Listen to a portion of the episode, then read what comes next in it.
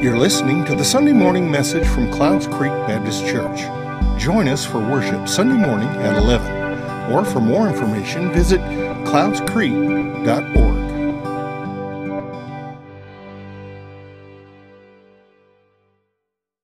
Good morning. How are y'all? A couple of y'all good. Everybody else just declined the answer. It's okay. Uh, I guess you can. You have the right, right to remain silent. Um, but uh, welcome back to Corinthians. Uh, Matt mentioned last week. He said it like, well, you know, we just finished this really long series in Corinthians, and I was like, we ain't done yet. We still got a lot more to go. Uh, so we're still in the book of First Corinthians, and so we are going to be in First Corinthians chapter 10 this morning. Uh, if you want to open your Bibles there, and we are looking at the church of Corinth. The church of Corinth had a lot of flaws, just like our church. Just like the modern day church has a lot of flaws. Not necessarily specifically our church, but the church in general, uh, I mean, has a lot of flaws. Not that we're perfect, right? Can we agree that our church is not perfect? A couple nods. I heard, I heard a uh, from, from your, your pastor's wife, which is good. That's a testament to you guys. Um, so, anyway, what we're looking at today are, is kind of um, people that say one thing and do another. How many of you guys uh, are Georgia fans? Okay, I'm going to ask you to keep your hand up if you're a Georgia fan, but you can't name more than two players on the team. Okay, so there's a couple of you guys, right? There's a couple of you guys that are fans, and you you might have like missed a game, you know, every now and then you might be like, oh, I forgot that that game was kicked off at one o'clock. It, it's five o'clock in the afternoon. You're like, oh man, I missed the game. I wonder what the score was, right? Like, there are those Georgia fans, and I'm not saying that there is anything wrong with that, right? I'm not saying that there's anything wrong with being that kind of Georgia fan. But then there are Georgia fans who plan their entire day around the game. There are people who can tell you who the newest recruits are, who can tell you, hey, we just signed this high school kid. That's like beyond my level of knowledge, is when you're like talking about what high school kids are good at high school football. I'm like, I have no idea. I don't, don't know anything about high school football. And so you have this level of fan that's like, man, I am all in. I was talking before, before church to Tara that your grandfather sat in the car before your wedding listening to the Georgia game on the radio until it was time for him to walk in the door. Yeah, that's impressive. That's dedication right there. And I said earlier that you guys have, you know, you might have thought, oh man, I forgot what time Georgia kicked off. Kevin, have you ever not known when a Georgia game kicked off? No. No, he's got it. He knows the schedule. He knows if there's a possibility they might move the time of the game, and he knows what time they might move it to, right? Like, there are these fans that it's like, I have got it. So, what Paul is talking about here in 1 Corinthians is uh, Israel also had people like this, but with God, right? They had people that, like, just in name, they're like, yeah, I'm a, I'm a Jew, I follow God but they weren't actually doing what the things that you would expect from someone who says, "Yes, I follow God." And so we're going to pick up in 1 Corinthians chapter 10 verse 1. You'll see what I mean. He says, For I do not want you to be ignorant of the fact, brothers and sisters, that our ancestors were all under the cloud, and they all passed through the sea. They were all baptized into Moses in the cloud and in the sea. They all ate the same spiritual food and drank the same spiritual drink for they drank from the spiritual rock that accompanied them, and that rock was Christ. Nevertheless, God was not pleased with most of them. Their bodies were scattered in the wilderness.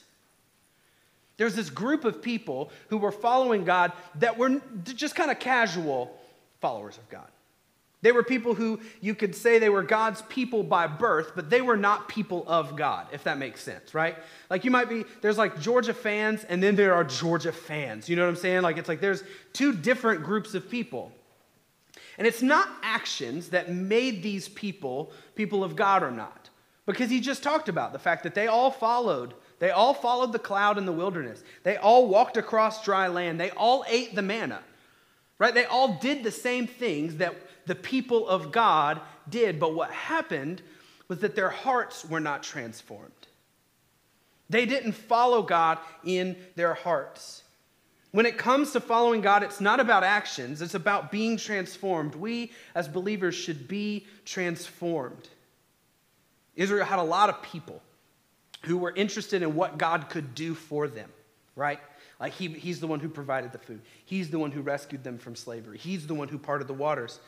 They were, they were more interested in what they could get from God than what they could give to God. They followed as long as it was beneficial to them. And there are still people in, this, in, in the church today that do the same thing. That they are believers, that they are Christians by name, and they come and they sit in church and they do all the things that you would think that Christians should do, but they've not allowed the Lord to change their hearts. There's a lot of you in this room who might have been hurt by those people. There's a lot of you in this room that might have been hurt by the people who wear the name tag of Christian but don't live it out. People that are more concerned with how they look, looking like a good person and looking like a good Christian. These are the people who show up to church every week and want to keep God at a distance because they don't want to get their clothes dirty. There are people that, that they are okay with doing the things of God as long as it's beneficial to them and as long as it doesn't take them changing. Jesus addresses these people in Matthew chapter 23. He says, Woe to you, teachers of the law and Pharisees, you hypocrites! You clean the outside of the cup and the dish, but inside they are full of greed and self indulgence. Blind Pharisee, first clean the inside of the cup and dish, and then the outside will also be clean. Woe to you, teachers of the law and Pharisees, you hypocrites! You are like whitewashed tombs, which look beautiful on the outside, but on the inside are full of the bones of the dead and everything that is unclean. In the same way, on the outside, you appear to people as righteous, but at the inside, you are full of hypocrisy and wickedness. Jesus is not addressing lost people with these words, right? He's not addressing people who don't know God. I guess they kind of were lost, but these are not people who have never heard the gospel. They've never heard of God. They didn't know what He'd done for them in Israel. These are the people who heard. And Jesus is almost saying, You should know better. Like of, of everybody. Like you're the ones who are teaching. This is Jesus is almost addressing this to pastors, to deacons, to Sunday school teachers, to the people with perfect attendance in church. Like he's saying this to us, and he's saying, if you are, are perfect and shiny and clean on the outside, but filthy on the inside, you have missed the point. Have you guys ever pulled a cup out of the cabinet that you thought that the dishwasher did a good job because it looks clean on the outside, and you look down in, you're like, what is in there? Have you guys had that happen? That's exactly what he's talking about. That it's like when you look at this cup, you're like, oh, this is going to be great. Until you see the inside and you're like, this is disgusting. Well, how did, why are we even calling this clean? Do you use it after that? A couple of you guys are like, maybe, it's clean, right? You don't use it after that. You, you go, this is, we got to try again. And that's what Jesus is saying. Try again. It didn't take. Whatever you tried the first time, it didn't work. Try something different. You got to wash this one by hand now because the dishwasher just wasn't cutting it. You got to change.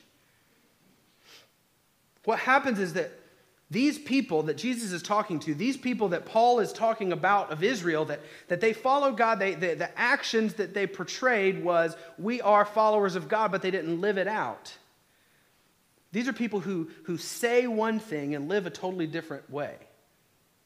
They say, You should be doing this, you should be doing this, you should be doing this. And then they walk out and they don't, they don't even care about what they just said. They just do whatever they want. They're more concerned with looking good and telling others what they should be doing than applying it to themselves. That's who Paul is talking to. That's who Jesus is talking to. He's saying, Hey, look, there are these two different groups, and we have to be careful that we don't end up in this group. The work of a Christian is allowing Jesus to change who we are to soften us into kind, into loving, gentle people who love others and seek to honor God in how we live. There's no checklist for how we live.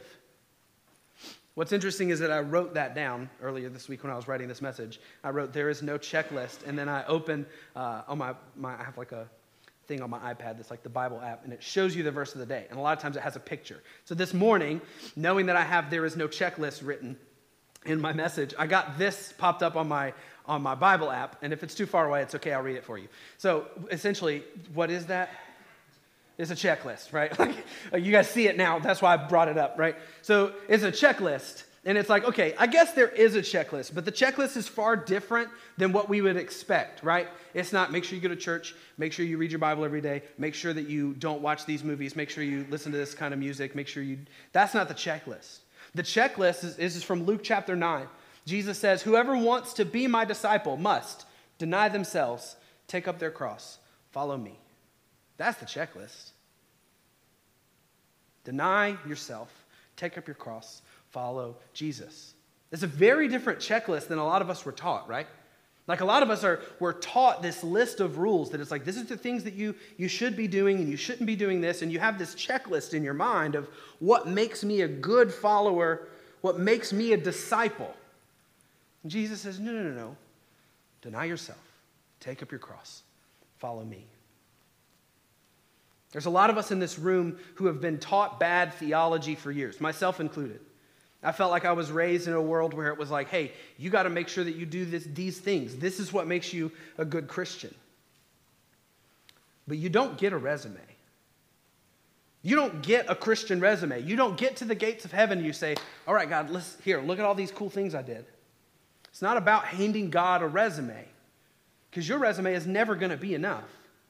When he looks at you, he sees the resume of Jesus. And if you were to hand in your resume or the resume of Jesus, which one do you think is going to be better? It's the easiest church answer I've ever set you guys up for. Come on. Come on. This is, this is an easy one. This is a softball. If you have two resumes to turn in, one is yours and one is Jesus, which one's the better one? Jesus. Jesus. Thank you. That was all, it was easy, right? So we spend this time building up our resume and thinking, look at all this stuff I'm doing. I'm making sure that I look good to the people outside, but inside, it's just dead bones. We have to let Jesus work inside. We have to take up our cross. We have to deny ourselves and let Jesus do this work in us. I speak this to us because I think it's something that's, that's important. I still wrestle with it. That I have to remind myself that it's not about what I have to offer, it's about what Jesus has already done for me. That he has already paid the price for my sin. My sin is forgiven. My job is just to let him transform me to being more humble, to being more loving, to being kind, to being gentle. The enemy doesn't need to use outside forces to crush Christianity.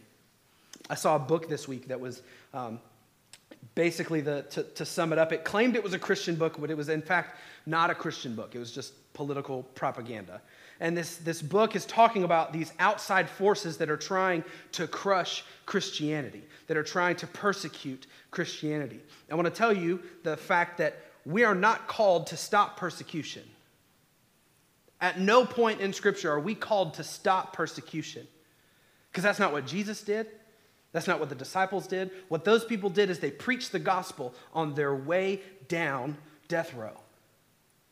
They preached the gospel as they are walking toward the persecution. They didn't fight it off, they preached the gospel. And I bring this up because the enemy knows that it's far more effective to attack the church from the inside, to attack Christianity from the inside. I don't know anybody who has left Christianity or the church because of persecution. Zero people. I don't know how many people that I personally know have left the church because of people inside the church. The enemy knows that it is far easier to destroy believers, to destroy faith by using the people with whitewashed tombs that wear the name Christian and don't live it out. It's far easier to distract us with that, to pull people away with that, than it is persecution. Because in other countries, where people are persecuted for the sake of the gospel, where people are killed because of their faith, Christianity is a growing religion. And here, where we're worried about outside forces, Christianity is a shrinking religion. We have to worry about the people on the inside and not focusing on the outside. And the enemy knows that, and he has distracted us with the outside so that we don't even notice the wolves in sheep's clothing that are saying, I'm a believer, listen to me, and living terrible lives. False believers are far more a threat to the church than the government is. Again, I don't know anybody who has stopped going to the church, going to church because of outside forces. I know people who stop going to church because of the hurt done by the people that Paul is talking about. I get, I get worked up when I'm talking about this because it makes me legitimately angry. It makes me legitimately angry that, that there are people in the church that give Jesus a bad name while, while waving his banner. I don't want us to be those people. I don't want to be that person. And so it makes me angry because I, I know that I have been that person. I know that I have been the person that has treated people poorly and talk about how, how I go to church every week. I've been the person who has given Jesus a bad name. I'm trying to change that to where I'm working more on myself than I'm trying to tell other people what they should be doing. And I want us all to do that. I don't want any one of us to be the reason anybody is pushed away from Jesus. Amen? I don't want any of us to be the reason someone is pushed away from Jesus. Don't get distracted. Don't get distracted by the fact that there might be outside forces trying to push in on us. There's always going to be that. We were promised persecution. We need to be focused on making sure that we are not the, the, the bad examples. We need to be focused on calling out those who are, saying, Look, I, I don't know what's going on, but that's what Jesus did. He said, Listen, something is not lining up here. Because you say this, but your life is totally different. Paul talks about the people in Israel who didn't, who didn't get it, those who followed and who, who were, were, fell short. And he gives us these examples as warnings. And we know that from the first verse that he brings up. He references these Old Testament passages. So, this next, next section of verses, we're going to be bouncing back and forth from Corinthians to mostly Numbers to see what he is saying to the people of Corinth is something that happened to the people of Israel in the Old Testament. And again, okay, so to start off, I'll just keep going, okay? 1 Corinthians chapter 10 verse 6 it says now these things occurred as examples to keep us from setting our hearts on evil things as they did. Keep that in mind that this is the purpose and this is not the last time that Paul says that. Do not be idolaters as some of them were. As it is written, the people sat down to eat and drink and then got up to indulge in revelry. We should not commit sexual immorality as some of them did. And in one day 23,000 of them died. We should not test Christ as some of them did and were killed by snakes. Do not grumble as some of them did and were killed by the destroying angel. Again, we're going to break each one of these things down, but I think there are, there are four things that Paul specifically warns. He says, Watch out for idolatry, for sexual immorality, for testing God, and for grumbling. Watch out for these four things. The first one we see is idolatry. Again, he says, Do not be idolaters, as some of them were, as it is written, the people sat down to eat and drink and got up to indulge in revelry. This, this that Paul is referencing happened in Exodus when Moses goes up to Mount Sinai to be with God. And what happens is that he's gone for a little bit too long, I guess. And the people of Israel decide, hey, you know what? We need to do some things. So uh, this comes from Exodus chapter 32, verse 4. It says, He took being Aaron. He took what they handed him and made it into an idol cast, out, cast in the shape of a calf, fashioning it with a tool. And he, then they said, These are your gods, Israel, who brought you up out of Egypt. When Aaron saw this, he, ha- he built an altar in front of the calf and announced, Tomorrow we will have a festival to the Lord. So the next day, the people rose early and sacrificed burnt offerings and presented fellowship offerings. Afterward, they sat down to eat and drink and got up to indulge in revelry. That's the phrase that you saw Paul use just a second ago. That's how we know he's referencing this passage in Exodus. And he's pointing out that these people, they just went through the motions of worshiping God so that they could do, go do whatever they want. You might have been that person. You might have experienced or known that person who it's like they get up and they go to church just so that they can get that out of the way and go do whatever they want. Or they, they do whatever they want on Saturday night and then they get up and go to church like that's going to just make it all better. And then they go back to whatever they want to do. And that's what Paul is warning of here. Is watch out for idolatry. Watch out for idolatry. I am not the Holy Spirit. None of you guys are, should be surprised by that. I am not the Holy Spirit. So I cannot tell you what is idolatry in your life. That's going to be up to you. It's going to be up to the conviction of the Holy Spirit. So I can't say, hey, these are the things that, that are idols in your life, because I don't, I don't know what those things are. We have too many people in this room to just go, all right, let's go through each one and talk about what could be an idol in your life, right? And it's not my job. But I think there's a good place to start is that if there's something that you are constantly picking over God. And I don't necessarily mean church. I don't necessarily mean um, anything like that. I, I mean that if there is something that you are saying, you know what, I don't, I don't really have a qu- time for a quiet time because I have blank. Or I don't really have time, maybe it is church, I don't really have time to go to church because blank. I don't really have time to spend time with God in, in worship because I have to, to work on this. Whatever those things could be, it's probably a good place to start looking, to start examining and say, hey, is this thing an idol? And I think that you, you, you could, your flesh is probably going to push back and say, no, no, no, this is not, this isn't an idol. This is totally fine. Don't even think about it. That's, that might be your flesh's natural instinct is to say, no, no, this is fine. Don't even, like, don't, don't look in that corner. It's okay. You know, like, you ever had people over to your house and you're like, just don't, just don't, don't go in that room. This room is, don't worry about it. And so if, if that's the room that you're supposed to look in and if your flesh is like, nah, it's fine. We don't need, we, our, our house is fine with, with uh, you know, 150 less square feet. Like, we're, we don't need that. Don't need that at all. That might be the place you need to start examining and saying, can I go without this thing? Think about fasting from it. Can you go a day, a week, a month without whatever that thing is? And if your answer is no, it's probably a good indicator that that should be something you should examine of if this is an idol in your life. This is kind of, again, the point of fasting.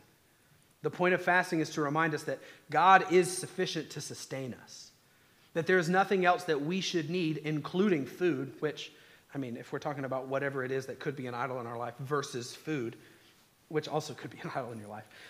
But if you compare those two things, you're like, well, food is obviously more important.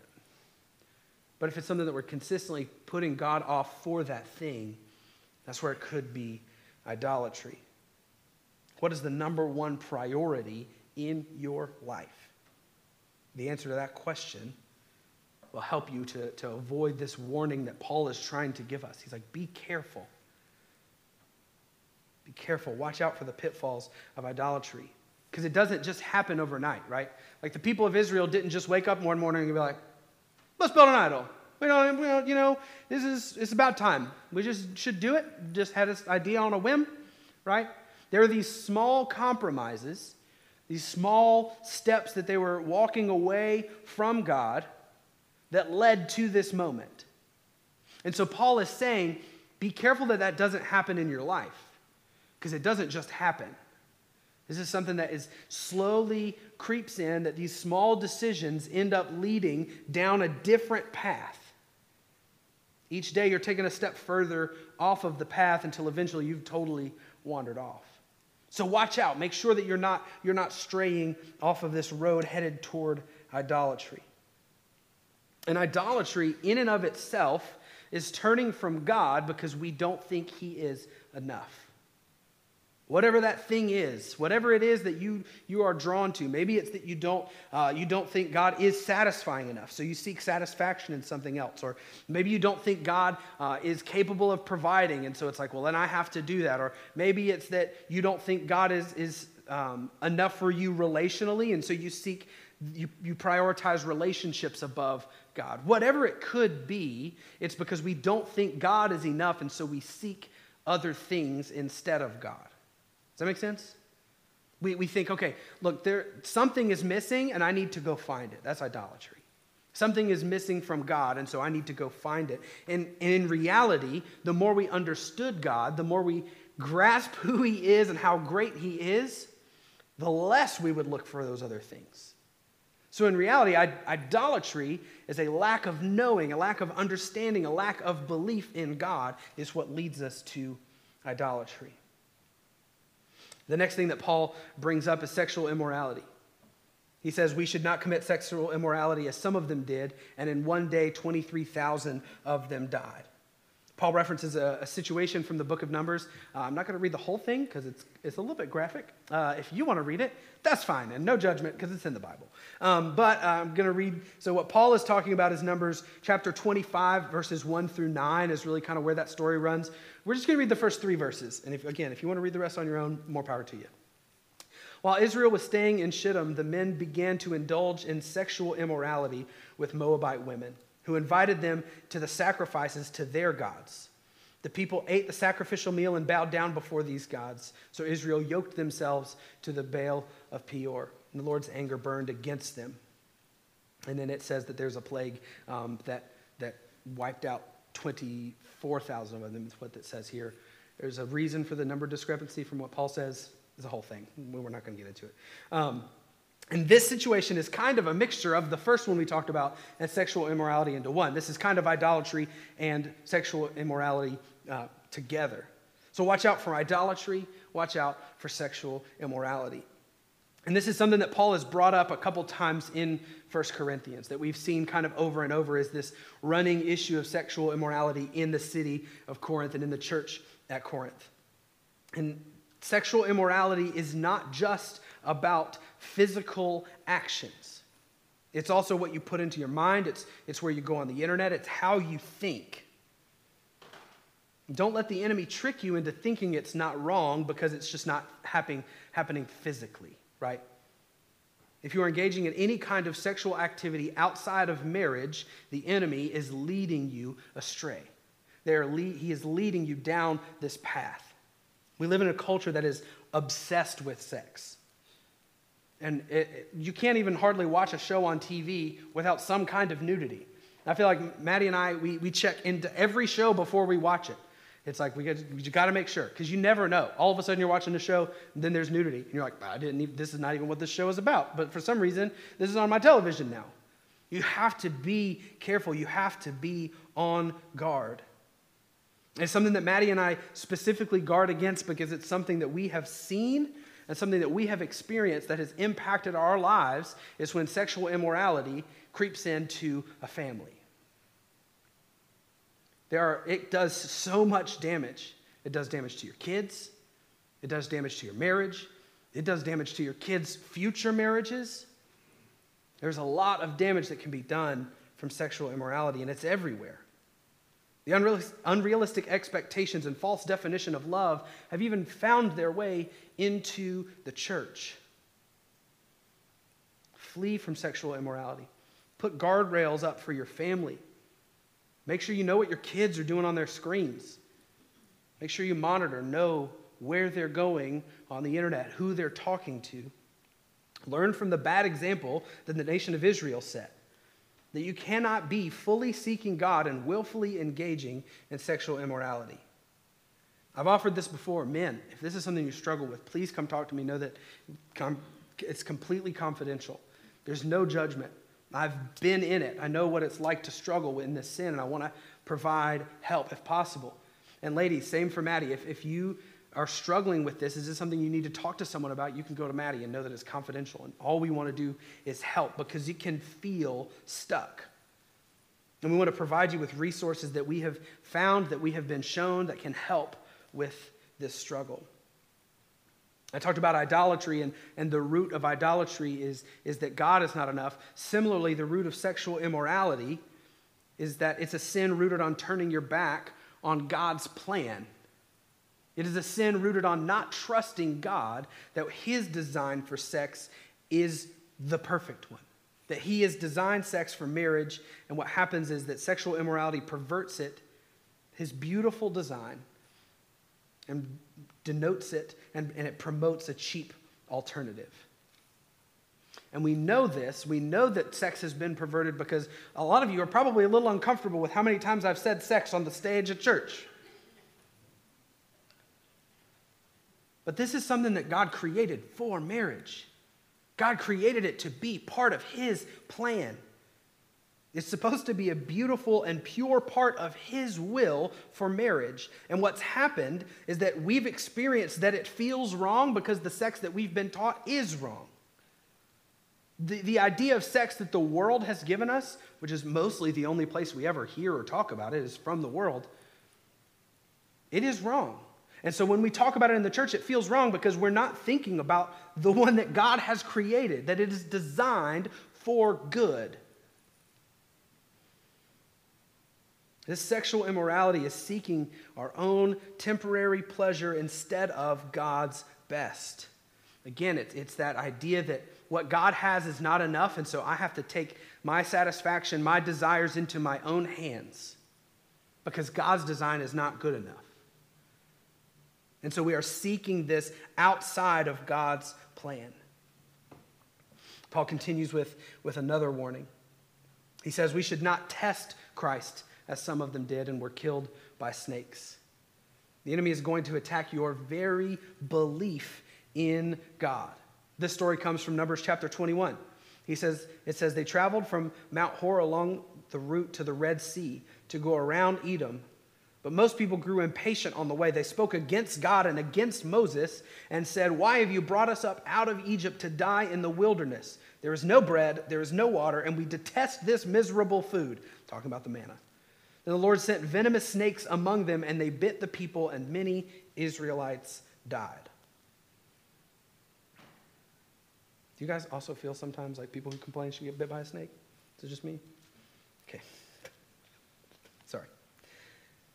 I'm going to actually merge this idea that, that Paul talks about with the next one because they're a similar concept, this idea of testing God and grumbling. Um, so it, Paul warns and he says, Do not grumble as some of them did and were killed by the destroying angel. Again, from Numbers chapter 14, it says So the men of Moses had sent to explore the land who returned and made the whole community grumble against him by spreading a bad report about it. These men who were responsible for spreading the bad report around the land, about the land were struck down and died of a plague before the Lord. And the word plague there, when Paul talks about the destroying angel, it's literally talking about the angel that came and destroyed all of the firstborn in Egypt. So it's the same angel. That's why it's called a plague here. Is it's that plague that came and destroyed these men who spoke bad about the land that God was giving. In both of these instances, their faith in God had wavered. When we test God and when we grumble, our faith in God wavers. So watch out for testing God and grumbling. Again, they both come from this place of doubt. Testing God specifically is the practice of trying to back God into corners through ultimatums. And so they're kind of like, you know, if you were a good God, you wouldn't have let us out of Egypt. You wouldn't, you wouldn't have us here. It's the same as if you say, you know, like, God, if you're real, you will let me win the lottery. You guys heard people say that before, right? Or Lieutenant Dan and Forrest Gump. Anybody remember? I love Forrest Gump. But, you know, he, he's like, hey, if you're real, strike with lightning. And then he does what happens, right? So what happens is that we, we start to test God by trying to put him against himself. This happens to, to Jesus in, in Matthew chapter 4. Satan is tempting him and he takes him up to the top of the temple and he says, You know, hey, look, this is, you could jump down. And he actually is quoting Psalm 91 and he says, He will command angels concerning you and they will lift you up with their hands so that you will not strike your foot against a stone. Satan is creatively quoting scripture to tell Jesus, Hey, you know what? You could jump off this, this building and the angels are going to protect you. And that's correct. And Jesus responds by saying, We're also told to not put God to the test. And Jesus quotes scripture to put Satan in his place and say, We're also not called to put God to the test. I'm going to point out that there is a different word for test that is used in the book of Malachi. That uh, when we talk about Malachi 3:10 says, "Bring the whole tithe into the storehouse, that there may be food in my house. Test me in this, says the Lord Almighty, and see that I will not throw open the floodgates of heaven and pour out so much blessing that there is not room enough for it. And then the word test here is actually a different Hebrew word than the word that is used in, in Numbers, the word that is used by uh, Paul in Corinthians. This is a different kind of test. The word test used in Malachi is like, hey, let me show you all this good stuff I can do, right? Like, I'll, I'll show you how good I am. And the word test used in a negative way has its root in doubt. It's like, hey, I don't really think you're real. And if you're real, you would do this. You see the difference there? Is it's like, hey, you're real, and so I know you can do this. That's that kind of test. And then there is, hey, I don't think you're real unless you do whatever this is. That's the difference in those words of testing. The word used by Paul is a type of testing that is without faith. And similar, similarly, grumbling also comes from doubt. Doubting that what God has for us is best. When we complain about our situation, especially when we're complaining to, to people around us who don't know God, if we're just complaining about whatever it is, we're communicating that, that what God has is not actually the best, right? It's like if, can't believe I have to do this. This is awful. We are saying, hey, what God has is not the best thing and if he would listen to me, I could have done this better. right? Like, if it were up to me, like, I wouldn't be in this situation and things would be a lot better.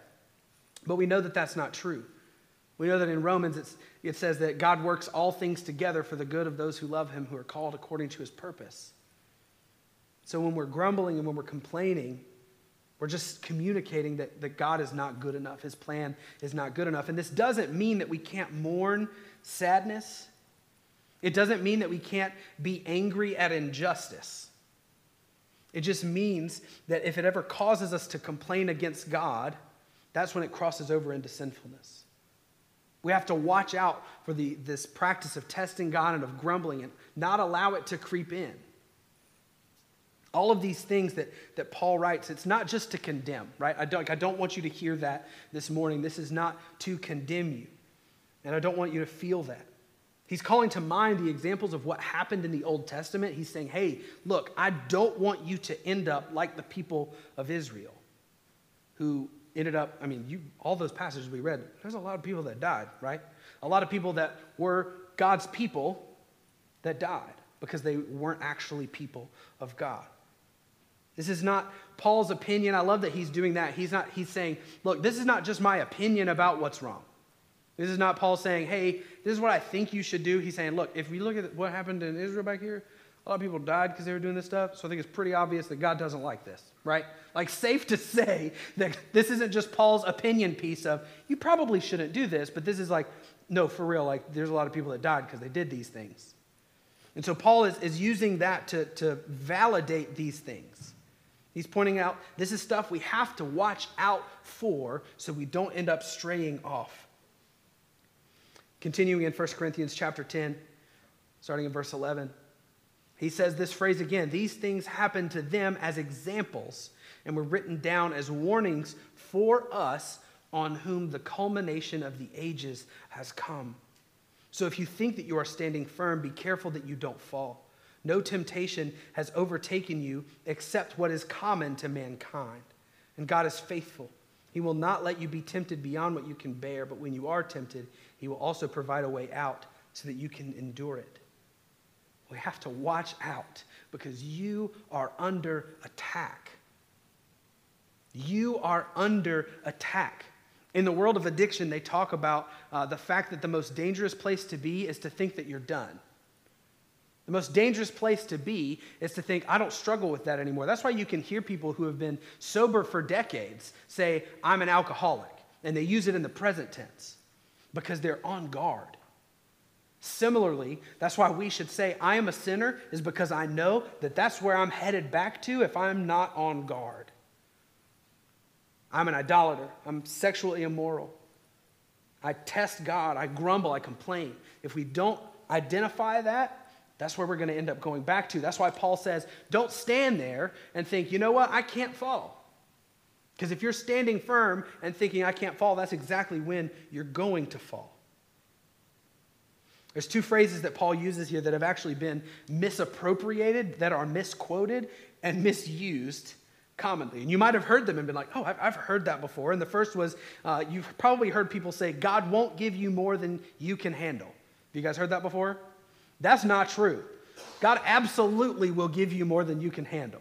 I'm sure when those of you who have had a cancer diagnosis heard the word cancer, your first thought wasn't, I can handle this. I know that when I was called into ministry and started at 19, and when I started pastoring this church at 29, my thought wasn't, I can handle this. Because let me tell you, if my thought had been, I can handle this, y'all wouldn't be here. This would have been a disaster if I tried to do it by myself. It would have been awful. And you've probably been through things that you're like, I could not have gotten through that on my own.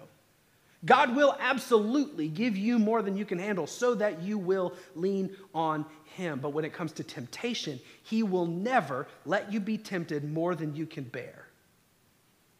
Because God doesn't want you to fail, He is not setting you up for failure.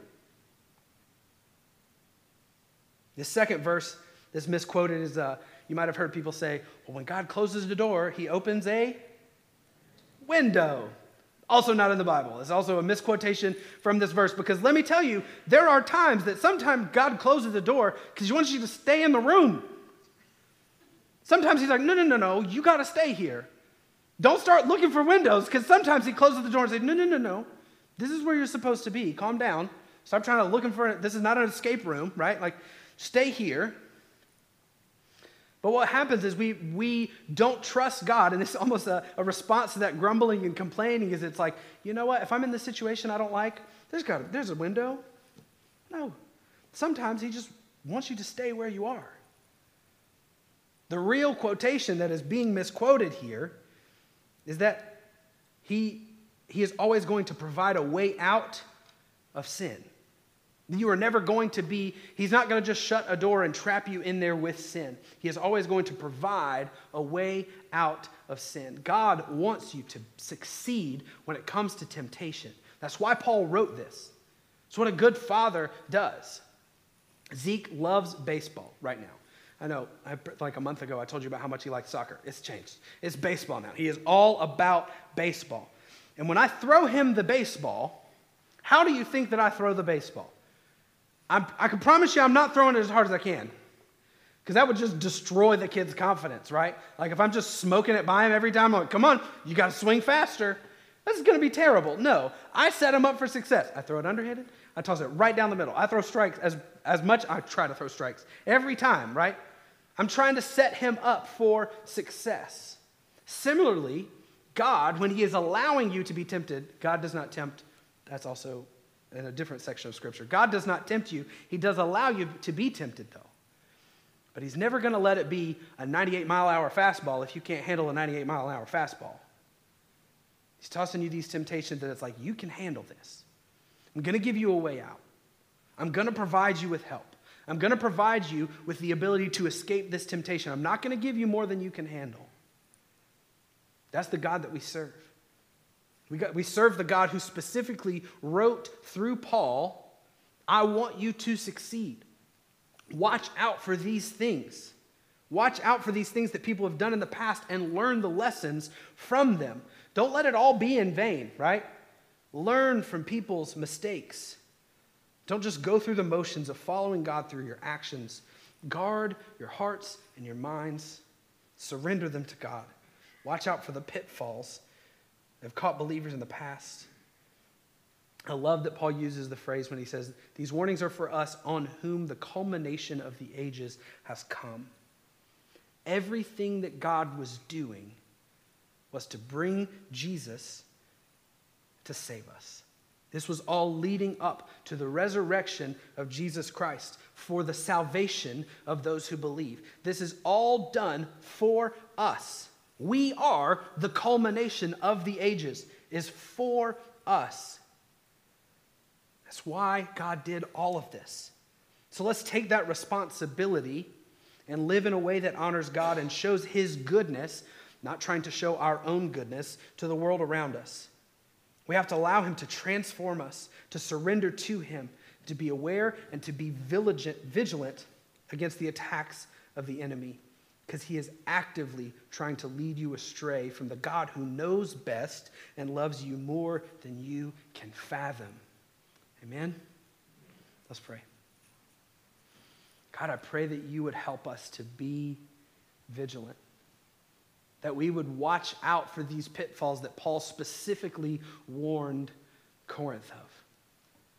They would watch out for the, the small decisions that lead us down away from the path that we should be on. We would watch out for the pitfalls of idolatry, of sexual immorality, of testing you, and of grumbling. God, that we would not become people who just follow you in, in name only. God, that we are not just becoming believers by, by title and living like dead bones on the inside. That we are not hurting people in the name of Jesus, but God, that we would be loving, we would be caring, we would be kind, we would be gentle, pointing others to the God who saves. And let us watch out for these pitfalls to be, to be guarded against those, but not guarded against you, and to allow you into our hearts to transform us. In Jesus' name we pray. Amen.